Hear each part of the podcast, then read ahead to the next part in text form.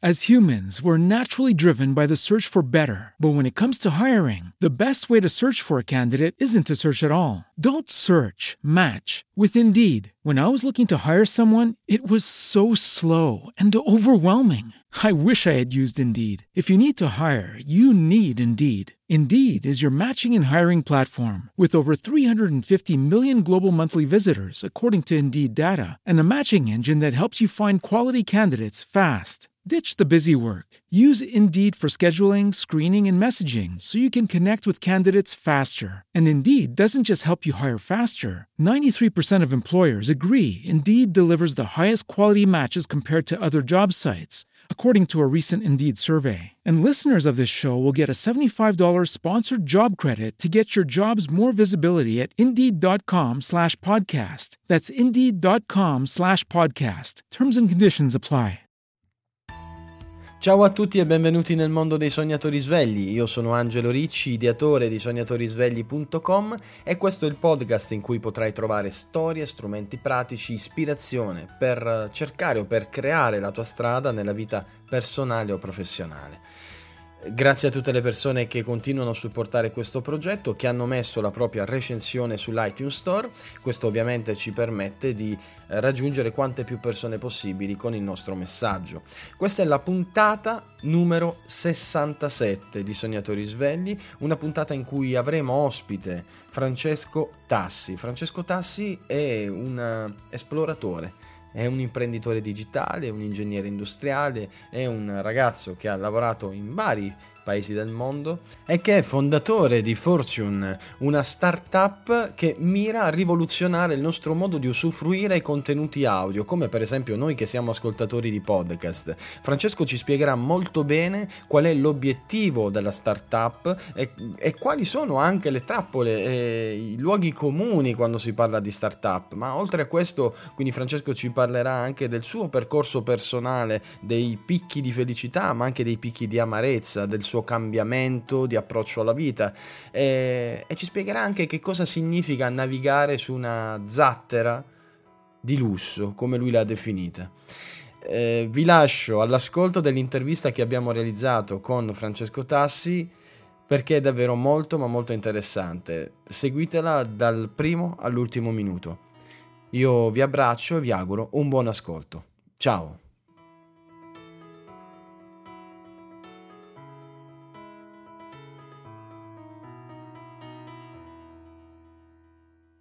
Allora, Francesco, innanzitutto ti do il benvenuto nel mondo dei sognatori svegli e magari dacci un po' qualche coordinata su chi sei e di cosa ti occupi in questo momento della tua vita, perché poi, come scopriremo, ne hai fatte di cose.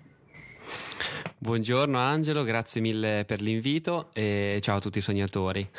Io mi chiamo Francesco Tassi, sono un imprenditore digitale nel campo del digital audio e la nostra società Fortune si occupa di eh, fornire podcast in un modo nuovo, assolutamente personalizzato sugli interessi degli utenti attraverso degli algoritmi di machine learning, che è una parola un po' eh, molto molto utilizzata oggi ma estremamente efficace.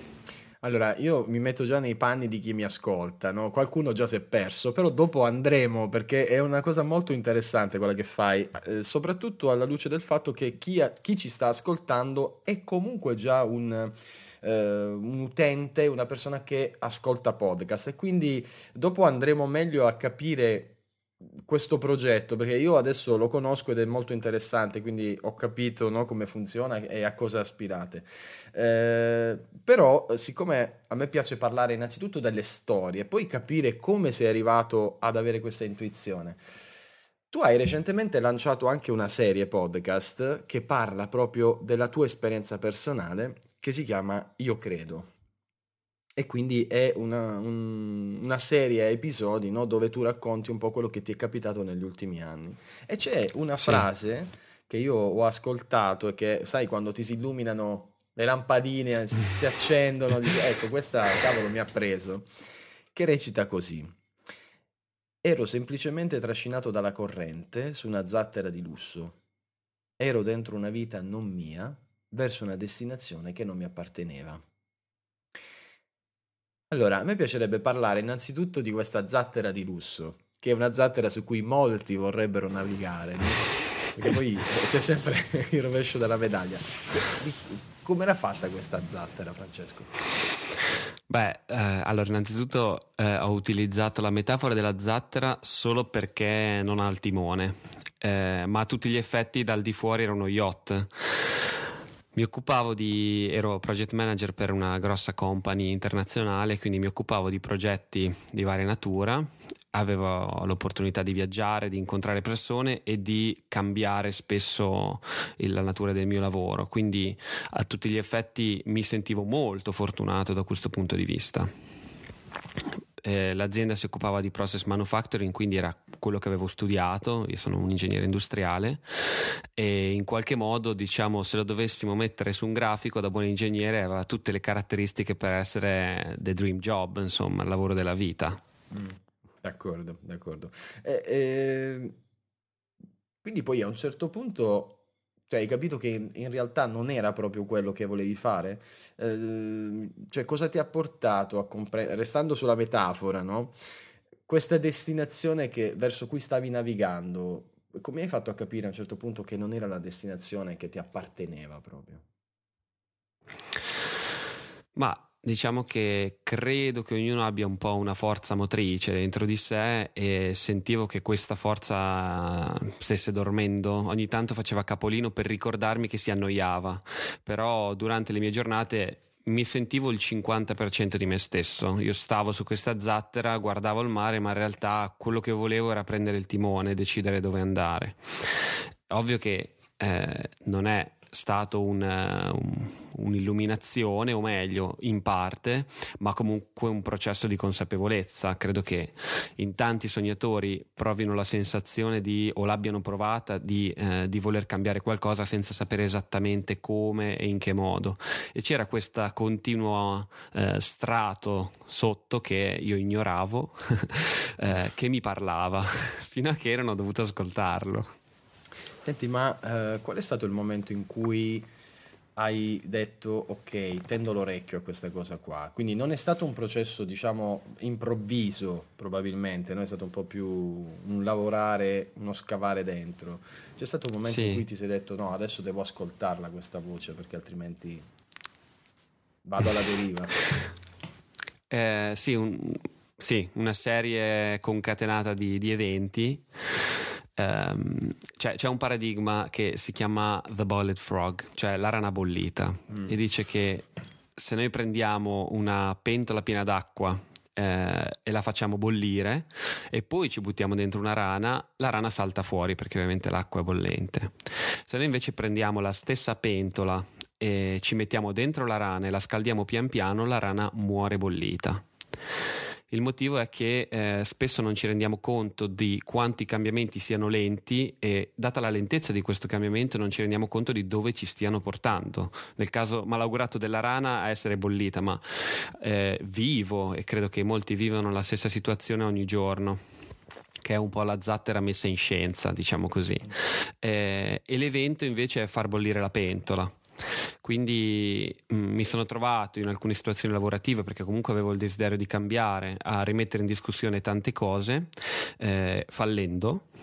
E quindi rendendomi conto che eh, poi questo fallimento era in realtà un'ottima occasione per ricominciare. Um, negli ultimi anni eh, sono stato, diciamo, sono stato un po' in Russia, poi negli Stati Uniti, dove mi hanno proposto diverse posizioni, quindi la possibilità di rimanere là. E dopo aver rifiutato più volte, lì ho capito che c'era qualcosa che non andava, cioè la mia carriera stava andando vertical, verticalmente, dove ipoteticamente era il luogo giusto e se, se, lo rifiuto vuol dire che un motivo c'è e quella è stata una buona partenza per iniziare a scavare più profondamente. Prima magari facevo col cucchiaino e dopo ho messo il trapano. Quindi è molto interessante questa cosa, nel senso che tu prima di sapere forse veramente quello che stavi cercando, hai capito quello che non volevi, no? che è un processo che, che, che, spesso noi affrontiamo. Partiamo da ciò che non vogliamo fare, per poi cercare sì. di capire come. No? Quali erano i valori esatto. che tu stavi seguendo? Nel senso che tu avevi veramente no, la carriera, avevi la, la, possibilità di crescere, eccetera, eccetera, eccetera. Eh, cos'è che c'era una stella polare, diciamo, che tu hai individuato, hai detto no, io voglio fare quello, comunque voglio provare a diventare quel tipo di persona, perché lì non si parla più di professione, no? Ma di stile Esatto. di vita, di, di approccio alla vita, eccetera. Qual è stato il valore o i valori che, che hanno tracciato un po' questo percorso? Allora, c'è. mm, Io leggo tantissimo, Angelo, e è, è un po' la mia salvezza, la mia ancora in questi momenti bui che altrimenti mi vedrebbero vagare con la mente senza destinazione di nuovo su una zattera. Ehm, c'è un bellissimo libro di Stephen Covey che si chiama Seven Habits of Highly Effective People, quindi sette abitudini di persone estremamente efficienti. Efficaci, scusami, che non è per niente la stessa Mm. cosa, ehm, in cui parla del fatto che eh, noi possiamo cambiare, ma per poter cambiare ci sono cose che non devono cambiare mai e sono un po' mh, i nostri pilastri, quelli, che, eh, quelli su cui ci alziamo ogni mattina, no? Questo mi ha, mi ha spinto a, cre- a scrivere i miei pilastri, no? Quindi a, a- a renderli espliciti. È stato lungo, un sacco di volte ho provato questo fa schifo, questo non è veramente. E in realtà sono par- partito da lì, da, da questi tre pilastri che se vuoi te li dico. Come no, volentieri, volentieri. Eh, sai, ne ho scelti tre perché la triade va molto di moda, no? C'è sempre il trittico. Esatto. Ehm, il primo è eh, guarda negli occhi, e significa essere sempre onesti con se stessi e con gli altri. Il secondo è perditi spesso, significa non aver paura di cercare quello che non sai. E il terzo è cerca e trova la scintilla, che significa per me connettermi con le passioni degli altri e godere entrambi di questo luccichio. Questi tre pilastri eh, mi portavano lontano da quello che, che stavo facendo perché non riuscivo a esprimerli al mio meglio completamente, diciamo. Non perché fosse un lavoro che, cioè, oddio, eh, la company era fantastica, aveva una cultura aziendale fantastica e i manager erano assolutamente quelli che chiunque posso pensare possa volere, insomma, disponibili, intelligenti, competenti, quindi non era riguardante al, al contesto in cui fossi, ma era proprio che volevo qu- qualcosa di diverso, forse più qualcosa di mio, che avesse più la mia impo- impronta digitale. E, e quindi quello è stato un po' il mio percorso, che qui non... non va bene così, creo qualcosa, i miei pilastri sul quale poi costruisco tutto il resto. Senti, eh, all'ascolto ci sono persone no, che dicono sì, vabbè, ok, è facile magari perché avevi un paracadute, che ne so, economico, Mm. no? Uno dice "Fa- è facile Sì. fare certe scelte quando comunque hai messo da parte un po' di soldi, che poi in realtà certe scelte, io e te sappiamo bene, non si fanno quasi mai per soldi. Anzi, forse quando c'hai un buono stipendio è ancora più difficile rispetto a chi non c'ha nulla da perdere, no? Eh, eh, Sono varie facce della stessa medaglia. Sì, verissimo. Io volevo chiederti questo, il- intorno a te come si è mosso il mondo, cioè come si sono mosse le persone care? Perché spesso il contesto poi influenza no, determinate scelte. Tu hai avuto compagni di viaggio alleati oppure ti sei anche scontrato con qualcuno che ti ha detto fermo là, eh, non metterti strane idee in testa perché poi può diventare veramente dura la vita. Allora, li ho avuti entrambi e sono stato molto fortunato perché ho ascoltato quelli giusti. Ehm, diciamo che nell'ambiente, insomma, quando tu sei im- immerso in un contesto culturale, eh, ti, ti- ti viene ovviamente da comportarti anche in linea con quel contesto culturale. Quindi è vero che avevo un lavoro, tra virgolette, privilegiato, ma contemporaneamente i miei colleghi si compravano le macchine, facevano vacanze di un mese chissà dove, eccetera, eccetera. E io invece, eh, nonostante potessi farlo, avevo, avevo capito che dovevo che se l'avessi fatto sarei rimasto in questa trappola continua di vivere in un ambiente privilegiato che però non era il mio, Un- una gabbia che mi costruisco da sola. Quindi eh, è stato un percorso lungo che mi ha permesso ovviamente di crearmi un piccolo paracadute piccolo, eh, intendiamoci, no? non penso di andare da nessuna parte, Ehm, però ehm, è stato guidato poi dalle persone invece spiccare che mi dicevano guarda che tu non sei così. E, e, sono stati quelli, quelli che mi hanno, mi hanno, permesso di dire no, pre- prendo questa punto usata con eh, 55.000 km invece del... E, e, quindi per fortuna ho ascoltato loro, ehm, è stato anche lì un processo, sono molto fortunato, la mia famiglia mi ha sempre supportato in tutto questo. E, e bastano anche solo piccoli gesti, piccole dimostrazioni di, eh, di, persone vicine che dicono io ti vedo, so come sei, quindi credo in quello che fai, eh, a, a, darti una benzina che supera tutto il resto forse, quindi diciamo che ci saranno sempre persone che dicono il contrario di tutto, forse sta proprio a noi scegliere chi ascoltare.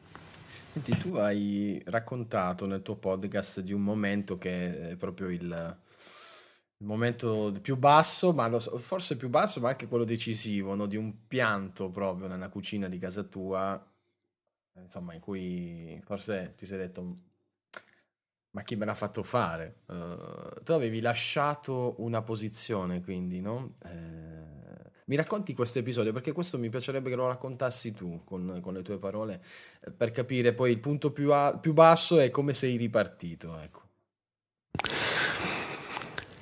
Allora, credo che mh, mm, faccio una breve premessa. Forse la cosa più difficile di essere sognatori è il non arrendersi nell'esplorazione. Eh, questo è un processo che comunque che non ho terminato sicuramente, ma che eh, è estremamente divergente, no?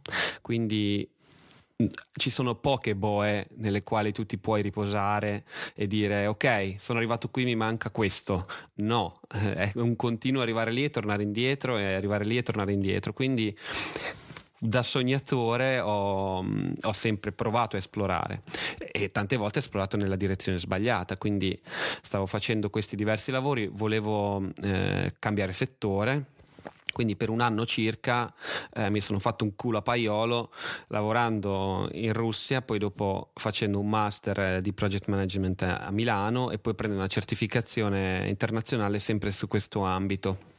E è stato un bellissimo percorso, però ovviamente molto faticoso pensavo fosse la soluzione, vedevo una cima, no? Dicevo, oh, adesso vado di qua, questo ambito, questo settore, eccetera. In realtà poi non si è, eh, non è andata in porto, quindi per diverse motivazioni, e quel lunedì sera mi sono ritrovato lì a dire cacchio di nuovo? Cioè veramente io avevo questa piattaforma stabilissima che con le mie manine in un anno ho costruito e non va bene neanche questa e alla fine quindi mi sono messo a pensare, eh, il contesto era che tornavo da un periodo all'estero, ero da, da, un po' in Italia, avevo ricostruito tutte le mie abitudini, riavvicinato le amicizie, eh, la band, gli interessi, gli sport, ok? Sono lì e con questa opportunità io avevo di nuovo rimesso tutto in discussione dicendo riabbandono tutto, me ne vado di nuovo da un'altra parte perché ne vale la pena, no? Quando ho visto che non si era eh, palesata, insomma non era diventata concreta, sono andato, mi sono guardato e ho detto cavolo, sono stato disposto di nuovo a buttare via tutto quello che avevo ricostruito. Questo vuol dire che quello che avevo ricostruito non era così importante, no? E quindi come ho vissuto l'ultimo anno? Come, cioè, sono state emozioni false, sono state eh, chi ero io in quest'ultimo anno se ho costruito qualcosa che sono stato disposto a buttare via in due secondi pur di raggiungere chissà quale sogno. Qual è il sogno che mi, mi fa fare tutto questo? E di nuovo dico, cavolo, devo t- tornare a cercare da capo, no? E quel lunedì mi ricordo proprio perché mi ricordo la tovaglia, presente? Non so perché gli italiani hanno un, un, particolare rapporto con la cucina. Io da studente sempre in cucina. Uh, mi ricordo questa tovaglia che, che mi ipnotizzava. E però uh, è stato forse un punto più basso perché sfrutto di tante tante ricerche che non si erano ancora concretizzate, avevo la paura di dover rimettermi nuovo in gioco però mi sono reso conto che qualcosa in realtà mi aveva insegnato che se c'era un sogno per cui dis- ero disposto a buttare via tutto, quel sogno valeva la pena comunque di essere perseguito. Quindi, ok, avevo buttato cose, ma ne avevo tenuta una piccola che però forse era la più importante. Quindi ho detto, ok, cerchiamo di capire meglio perché, dove, dove veramente voglio andare. Da lì è stato lì poi che ho iniziato a costruire i pilastri e, e fare un certo tipo di percorso. Eh, quali sono stati poi i primi passi di questo percorso, Francesco? Cioè, adesso stiamo andando verso eh, il progetto, no? Il Fortune che- di cui adesso parleremo. Eh, a livello proprio personale, i primi passi che tu hai fatto per rimetterti in careggiata, quali sono stati? Poi cosa hai fatto concretamente? Allora, prima... Cioè, eh, sai perché ti faccio questa domanda? Perché è bellissimo ehm, il fatto che tu ti sei trovato comunque davanti a un bivio. Seguire un'opportunità o seguire te stesso e quindi capire veramente una volta per tutte dove volessi andare. Quindi è, molto interessante questo aspetto perché siamo tentati no, da scegliere la strada che apparentemente è un po' più facile dire ok, scelgo per opportunità, tipo mi iscrivo a ingegneria perché si trova lavoro, no? Eh, mi iscrivo eh, e quindi è l'opportunità. E invece è tutt'altra cosa seguire quella motrice interiore di cui hai parlato all'inizio. E quindi tu come hai fatto poi a seguirla piano piano adesso, da, da quel pianto? Cioè, il... ehm, Allora, io avevo bisogno, proprio perché continuavo a navigare e a sbattere da tutte le parti in questo flipper gigante, ehm, avevo bisogno di un metodo. Sono ingegnere, ho bisogno di un metodo per forza. No, perché mi ero stancato, avevo bisogno di, eh, di qualcosa che, seppur piccolo, seppur raggiunto, mi dava l'impressione di stare avanzando in qualche direzione, no? Mm, Sì. Quindi prima, prima cosa avevo fatto? Eh, Steve Jobs ovviamente, stay hungry, stay foolish, don't settle, eh, segui la tua passione, no? Ehm, e poi di nuovo i libri come al solito mi salvano. Eh, c'è un testo di mm, Cole Newport, si chiama So Good They Can't Ignore You, quindi così bravo che gli altri non ti possono ignorare. Dove, dove dice chiaramente il fatto che Steve Jobs era un coglione, no? Steve Jobs pri- è stato il primo a non seguire i propri consigli. Lui essenzialmente non era appassionato né di business né di tecnologia. L'unico lavoro riguardante la tecnologia fu ad Atari negli anni 70 dove era in catena di montaggio essenzialmente lavoro che lascia pochi mesi dopo per andare a farsi di acidi in India. Quindi se lui stesso avesse seguito la sua passione sicuramente non sarebbe finito lì dentro. E quindi ho capito che ehm, questo concetto se- che univocamente portato a Follow Your Dreams eh, è un po' forse troppo, troppo parlato oggi e poco concreto. Quindi ehm, secondo me ci sono dei modi per capire dove stai andando.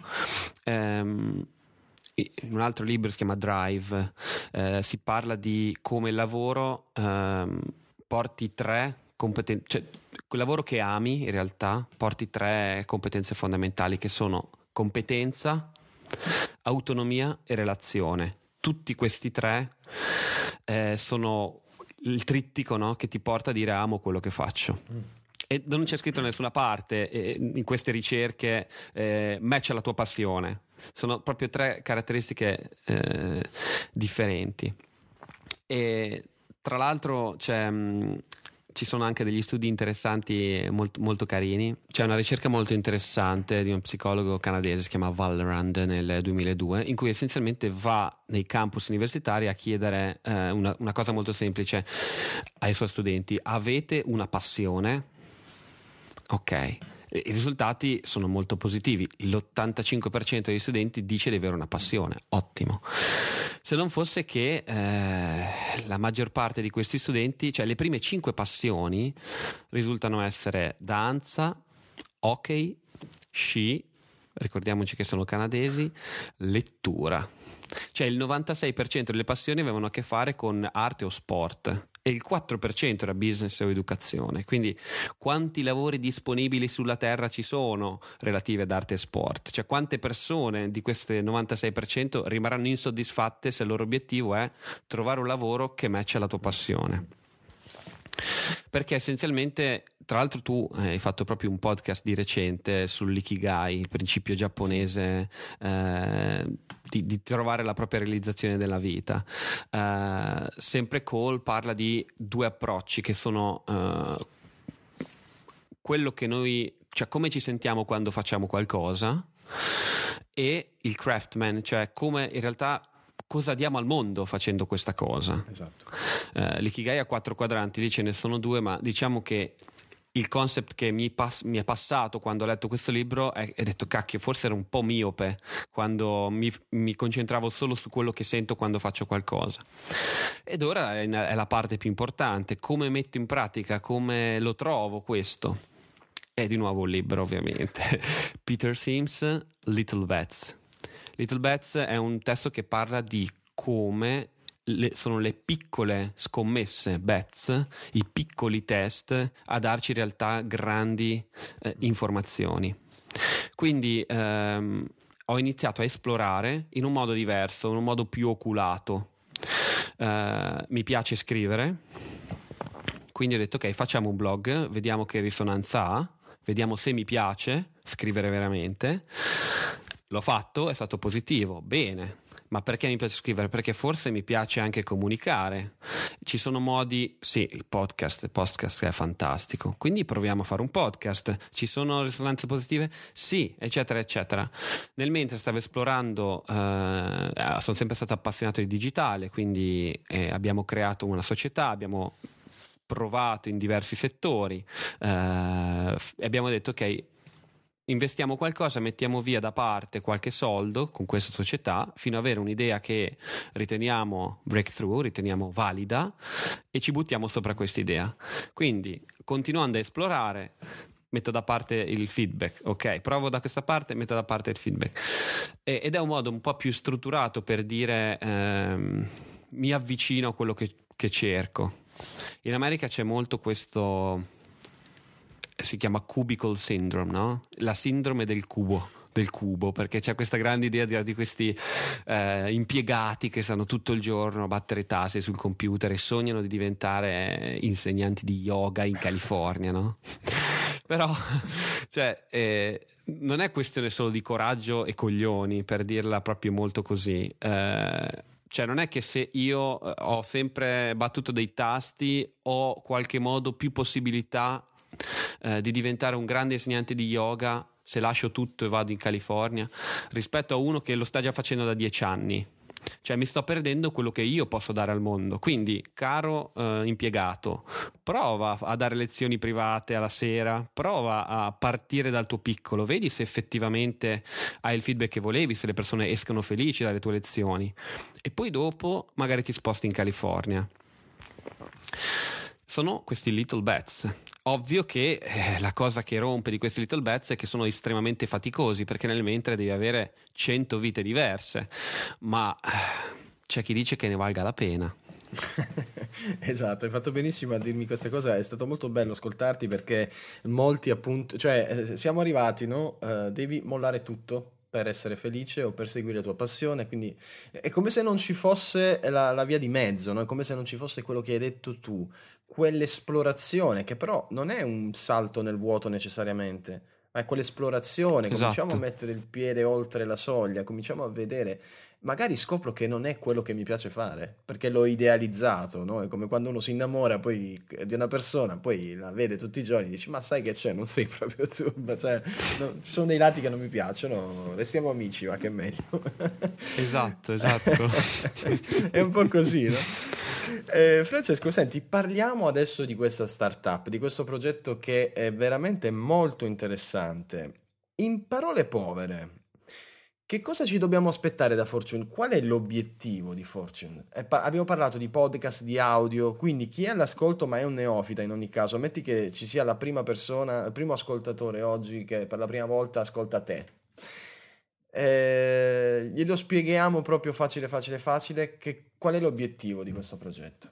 Poi ovviamente troverete i link, per chi è all'ascolto troverà il link uh, al sito e al progetto di Francesco Tassi. Però ecco, adesso ce, faccia- ce l'abbiamo qua Francesco, quindi dicela, la cosa. Eh, l'obiettivo essenzialmente per noi è, è, creare valore, cioè dare alle persone quello che desiderano.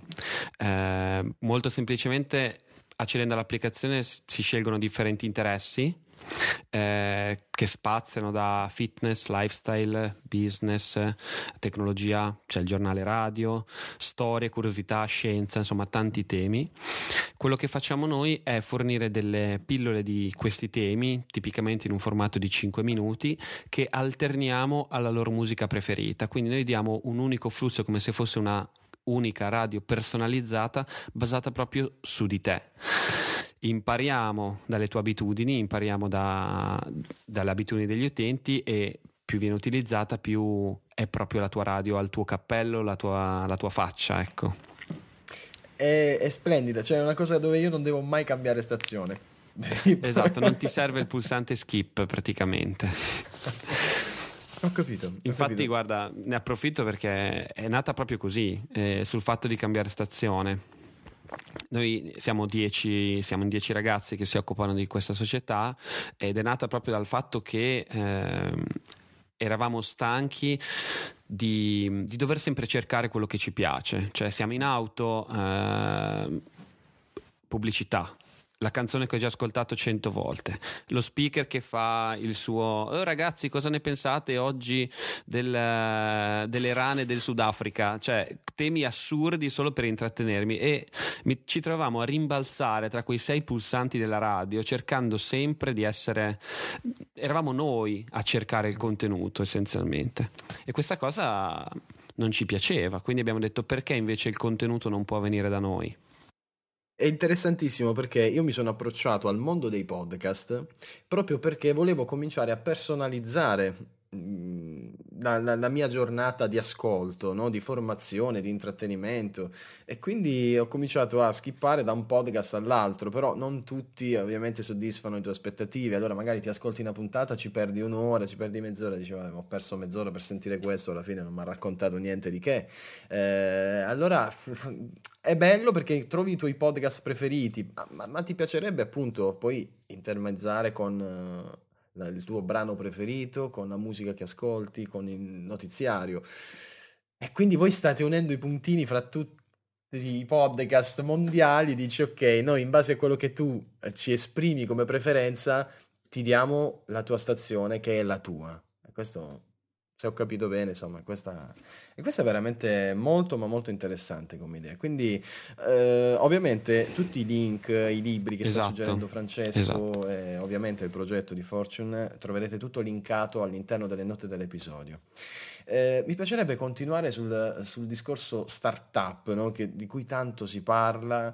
Eh, sembra quasi che fare la startup, cioè, o sei, sei, innanzitutto fa molto figo però nessuno sono uno start-upper no? eh, sembra un mondo per pochi e, e, a volte sembra un mondo per tutti.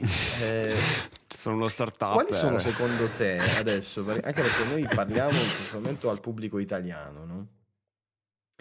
eh, i falsi miti da sfatare quando si parla di startup che cosa c'è dietro? Che cosa bisogna capire eh, quando si parla di startup e eh, quali considerazioni dovrebbe fare chi desidera eventualmente avviare eh, o entrare nel mondo di una startup in Italia?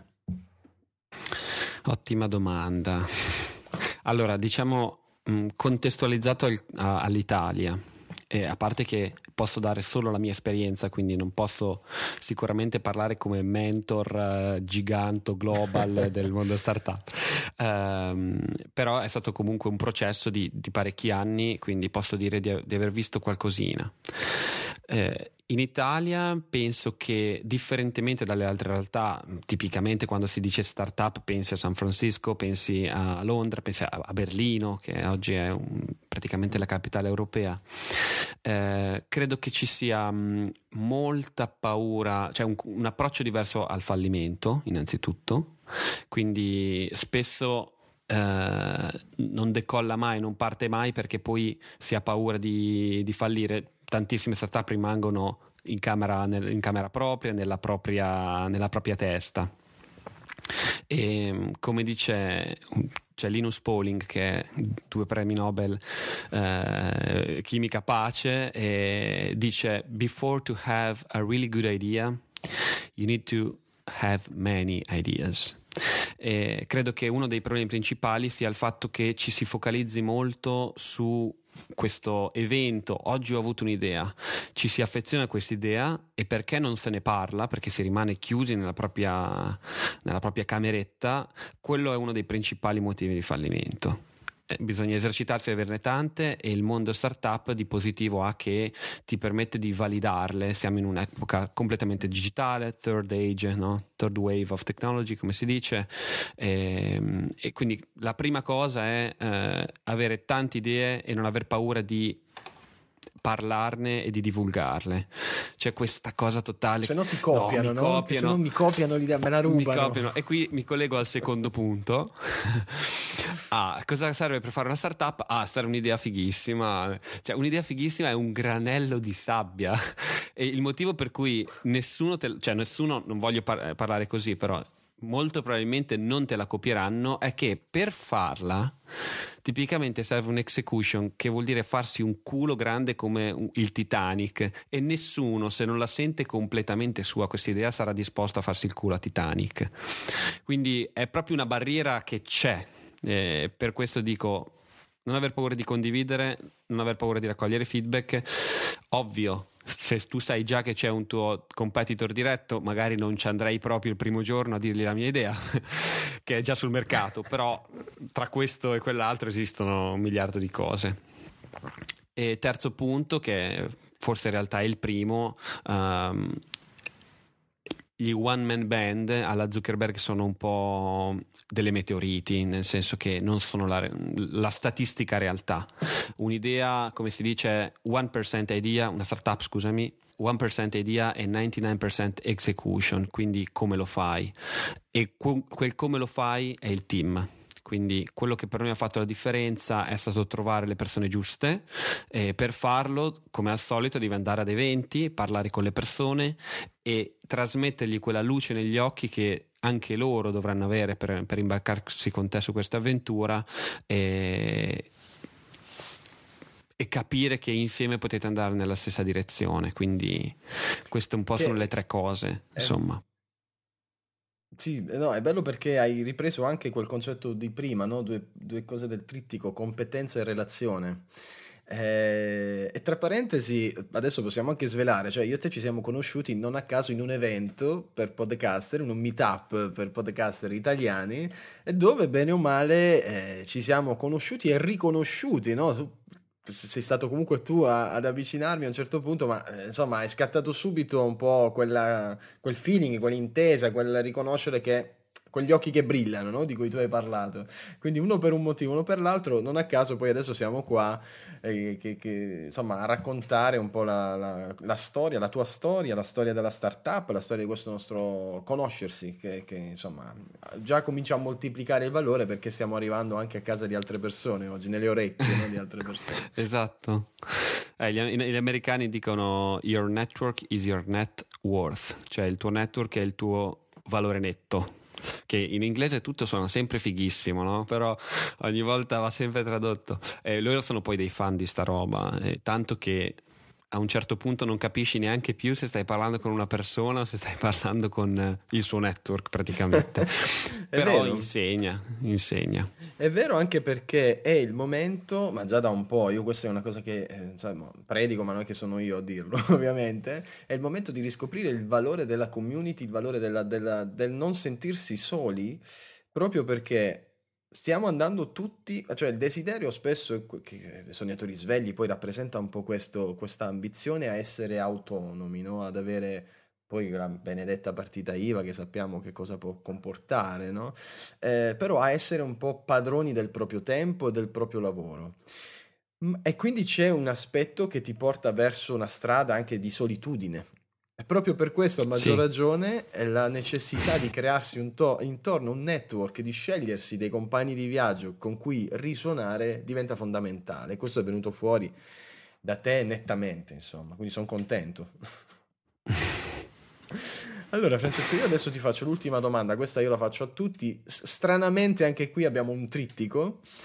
Eh, quindi mi piacerebbe capire, beh, innanzitutto, prima di questa, se c'hai un sogno al di là della startup, eh, io so che anche sei anche un ballerino di breakdance, no? Quindi hai, hai una, insomma, anche questo interesse, questa passione. Poi hai scelto di non farne un lavoro, da quello che ho capito, in base anche a quello che ci hai detto prima. Ma qual è il sogno di Francesco Tassi? Ce n'è uno che, che, che diciamo emerge rispetto ad altri? È una domanda difficile. No, credo che veramente non, non voglio che non, può, può, sembrare forse, non lo so, supponente. Questo pezzo magari lo tagliamo, però. No, credo che davvero per quello che mi sta dando questo percorso, uh, il sogno di Francesco in questo momento sia essere Francesco in questo momento. Uh, Maria Popova dice la vita è il continuo processo di raggiungere se stessi, che è una frase che ho anche utilizzato in Io Credo perché veramente credo in questa cosa e guardando la mia vita all'indietro ci sono stati dei momenti chiave in cui mi sono riconosciuto essere io in quel momento, in quel posto, tutto era perfetto, no? Uh, quando ho studiato in Svezia, ad esempio, è stato un momento, il primo anno del, del, del mio lavoro, del mio lavoro, diciamo, come, come, come PM, però uh, questo è un momento, è uno di quei momenti che però si sta rivelando molto più lungo di tutti gli altri e vorrei continuasse così, uh, vorrei, che, vorrei continuare a perdermi, ma sempre diciamo, continuare a trovarmi eh, più avanti, che sia diventare chissà chi o rimanere semplicemente uno che ci prova, ma mh, mm, mi piace tantissimo questa cosa, infatti appunto io credo parla del fatto che ci sono persone che sanno subito in qualche modo quello che vogliono. Uh, io li ho sempre considerati alieni, cioè mi sono sempre chiesto: ma, ma, che fortuna, accidenti, che tu volevi fare il pittore da quando avevi 5 anni. Invidiavo tantissimo queste persone. E io invece no, che scavavo, dovevo lavorare, sbagliare di continuo. E in questo processo di continui errori. Eh, io credo parla appunto di come eh, ho sbagliato, di come ho provato a, a, a correggere la rotta. Ci sono riuscito? No, posso dire no, ma io credo è la storia di come ci riuscirò. Sei proprio un esploratore, eh? l'hai detto all'inizio, hai usato questo termine che io adoro, che è l'esplorazione. Gran parte di noi, come tu hai detto, è destinata a essere esploratore, perché sono, in, eh, statisticamente sono poche le persone che veramente da piccole sanno già che cosa devono fare. A volte si rivela subito no, questa vocazione eh, anche se molti poi la soffocano, però lo sanno che loro dovrebbero fare quello. Invece per chi, per chi c'è, c'è, fumo, c'è nebbia, c'è confusione e diventa difficile, ma allo stesso tempo questo ce l'hai trasmesso anche entusiasmante questo percorso di ricerca perché ti mette davanti a un sacco di possibilità, di persone, di, di porte, ecco, da, da varcare. Quindi questo è passato assolutamente. Diciamo che io ricordo chiarissimo um, di, un, di, un, evento, di un contest di breaking che, che facemmo a Berlino un po' di anni fa. Breakdance, e... giusto fai? Uh, sì, ecco sì, sì, esatto. Io diciamo, ho praticato come professionista per, per, un po' di anni, ma poi non ero sufficientemente bravo perché fosse la mia unica fonte di sostentamento. Uh, ma è una passione totale nei confronti dell'hip hop e credo che ci sia tanto di hip hop nel, nel mondo startup sinceramente che, che, parla di condivisione parla di, di valori. E, e, quindi eravamo a questo evento con, con, con, un amico bravissimo che tra l'altro vinse l'evento e il giorno dopo a far colazione in una Berlino deserta delle otto e mezza del mattino che avevamo poi l'aereo eh, mi parlava del, della breakdance secondo lui, no? E io ricordo in questo Starbucks semi illuminato, ricordo chiaramente i suoi occhi. I suoi occhi erano degli, degli asteroidi infuocati, silicati e nickel diretti verso di me. e quando mi parlava di questa cosa io mi, mi rendevo conto che io non ce l'avevo, no? E l'ho invidiata e ho detto cavolo ma tutta questa roba, tutto questo magma che gli viene fuori da dove lo posso trovare io? E per tanto tempo ho detto cavolo forse non ce l'ho, forse è una cosa destinata a pochi e invece ehm, questo percorso di ricerca mi ha fatto in realtà molto più apprezzare dove sono adesso. Credo che adesso parlando possa anch'io trasmettere qualcosa solo perché poi c'è stato tanto, tanta fatica dietro, ecco. E, però quel ricordo lì lo porto chiaro perché credo di averne ancora i segni dei suoi occhi di brace addosso di brace sì allora Francesco quali sono i tre passi secondo te che una persona deve fare per provare come hai detto tu a realizzare il proprio sogno, non, non necessariamente a realizzarlo? Mm, ottima domanda. Um, allora, prima cosa, sapere che è un processo lungo, metterlo metterlo nel, nel, retro del tuo cervello e sapere che se non hai un risultato subito, eccetera, eccetera, ma continui a cercarlo, è solo una questione di tempo. Quindi don't give up in questo senso. Secondo, little bets, quindi fai dei piccoli test, metti da parte dell'esperienza e raccogli informazioni. È un processo lungo anche questo, è faticoso perché nel mentre stai facendo altre 2000 cose, ma torno al punto 1, don't give up. Terzo, um, preparati per fare il salto, no? Uh, questi little bets dovrebbero un po', queste piccole scommesse quindi dovrebbero un po' avvicinarti. Se uno volesse pensare, come dire, eh, saltare dall'altra parte del fiume, vuol dire trovare quello che, cerco, l'esplorazione è cercare punti della riva in cui sei più vicino, no? E, i, i little bets, i piccoli esperimenti sono provare sulla tua riva a, a saltare e, il prepararsi eh, per me vuol dire eh, anche imparare a nuotare. Quindi metti in conto che può non andare bene, mh, mm, prova a nuotare, mm, semi affogati vicino alla tua riva, ma quando, quando salterai a quel punto tu avrai, eh, saprai che sarà la giusta cosa da fare e sarai anche disposto a, a combattere nelle, nelle acque, diciamo, perché quello è quello che vuoi. Facile, eh, ma questo è il bello. Un po' metaforico, però alla fine. Però è così. È così. Però è così. Io posso, nel senso, adesso stiamo parlando io e te che abbiamo fatto scelte così, no? Quindi effettivamente per chi è l'ascolto, questa è la verità nostra. Eh, ma credo che sì. chi si sia trovato in queste situazioni non possa che dire che, che sia così.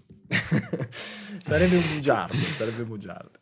Oh, a meno che non ha, ha, vinto la lotteria, ma lì tutto il percorso cioè, ah, beh, ci facciamo calare sulla montagna direttamente con l'elicottero. No? esatto. Senti Francesco, tu ci hai dato già parecchie letture, consigli di lettura. Se ne dovessi scegliere due o tre, una in particolar modo da condividere con chi ci ascolta, che cosa ci dici? Hmm. Allora, direi um, il primo libro che mi ha cambiato veramente è stato Intelligenza emotiva di Daniel Goleman, perché è un testo che ti insegna ad ascoltarti e non vai da nessuna parte se non ti ascolti. Poi uh, alcuni testi sul miglioramento personale, ad esempio Seven Habits of Highly Effective People di Covey, eh, è stato interessante, un po' vecchio ma alla fine interessante. Eh, Tool of Titans eh, di Tim Ferris l'ho preso come... è, è una specie di buffet alla fine. Ci sono tante esperienze di icone eccetera mm. eccetera. Ogni tanto vado a vedere e ci trovo molti pattern. Quindi eh, la cosa è molto semplice perché inventarsi qualunque cosa se qualcuno che c'è già arrivato la sta già facendo. Prendi la sua e vedrai che se non al 100% all'80% funziona anche con te eh, un altro testo, sempre di Tim Ferriss, si chiama 4 Hour Work Week, quindi ehm, settimana lavorativa di 4 ore, esatto, ore che gli ha portato a guadagnare 70 mila dollari al mese lavorando 4 ore a settimana e una serie di altre cose incredibili. Questo qua veramente impallidisco se penso alla sua età, che cacchio combinato. Um, però è un approccio molto pratico, molto pratico. Me lo sono sparato in aereo un Londra-Nashville, proprio tutto così 300 pagine. E ed è fantastico, quindi quello lo consiglio tanto perché parla proprio del processo di, di cambiamento, quindi ha questo deal quindi definition, elimination, liberation e autonomy, praticamente questo processo di, per raggiungere l'autonomia in cui secondo me tantissimi si possono ritrovare. Bene, bene, ti ringrazio. Ancora una volta abbiamo ricevuto dei consigli di lettura molto ma molto interessanti. Adesso i sognatori svegli stanno caricando il carrello di Amazon ultimamente perché insomma è, la lettura è effettivamente decisiva. Poi le persone che hanno adesso passiamo questo termine successo no, nella vita, ma al di là de, del fattore economico, ma nel raggiungere lo stato desiderato, una caratteristica in comune ce l'hanno, leggono tanto. Sì, e quindi questa è una cosa che a me piace molto, tu l'hai dimostrato perché ne hai citati a sacchi di libri e quindi è, è, una costante che ritroviamo anche in te, in persone che desiderano veramente scoprirsi, scoprire il mondo. Insomma, la lettura è una compagna di viaggio da cui non ci si può separare. Sì. Eh, Francesco, dacci qualche coordinata per trovarti nel grande mare del web, eh, per seguire l'evoluzione anche di Fortune. E ehm, sicuramente il mio sito web che è www.francescotassi.com dove ci sono sia le coordinate per i progetti sia il podcast Io Credo e per quanto riguarda la, mm, la startup invece eh, potete trovarla su www.for-tune.it tune, e potete scaricare l'app e dirci cosa ne pensate. Sono, noi siamo felicissimi quando scambiamo opinioni con, eh, con voi. Bene, quindi eh, non, eh, forse è il caso proprio migliore, più adatto di dire restate in ascolto, eh, andate ad ascoltare il podcast di Francesco Tassi, io credo, perché è veramente molto interessante. Francesco, ti ringrazio di nuovo per averci raccontato la tua storia, per averci parlato del tuo progetto. Grazie a te Angelo. Eh, sono certo che ci hai dato... Eh, veramente degli strumenti anche di riflessione molto importanti, degli spunti, perché sono spunti che arrivano dalla verità del tuo racconto, che si percepisce tutto. Non a caso sei qua a parlarcene, perché ci siamo visti dal vivo, come abbiamo detto, quindi io sono anche un po' un filtro no? verso tutte le persone che ascoltano Sonatori Svegli, quindi ho una responsabilità di, di dire, signori, di questa persona ci si può fidare perché è veramente una persona ok, tra virgolette.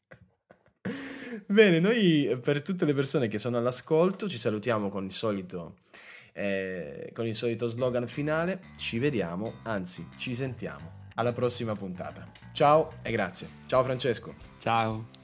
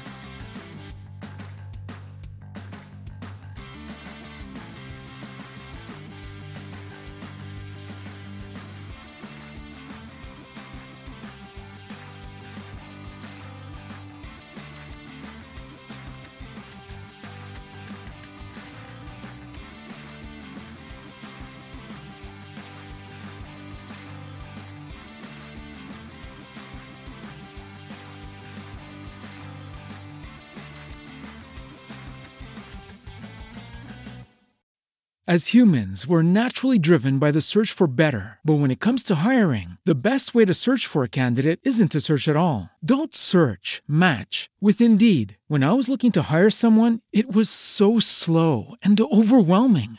I wish I had used Indeed. If you need to hire, you need Indeed. Indeed is your matching and hiring platform with over 350 million global monthly visitors, according to Indeed data, and a matching engine that helps you find quality candidates fast. Ditch the busy work. Use Indeed for scheduling, screening, and messaging so you can connect with candidates faster. And Indeed doesn't just help you hire faster. 93% of employers agree Indeed delivers the highest quality matches compared to other job sites, according to a recent Indeed survey. And listeners of this show will get a $75 sponsored job credit to get your jobs more visibility at Indeed.com slash podcast. That's Indeed.com slash podcast. Terms and conditions apply.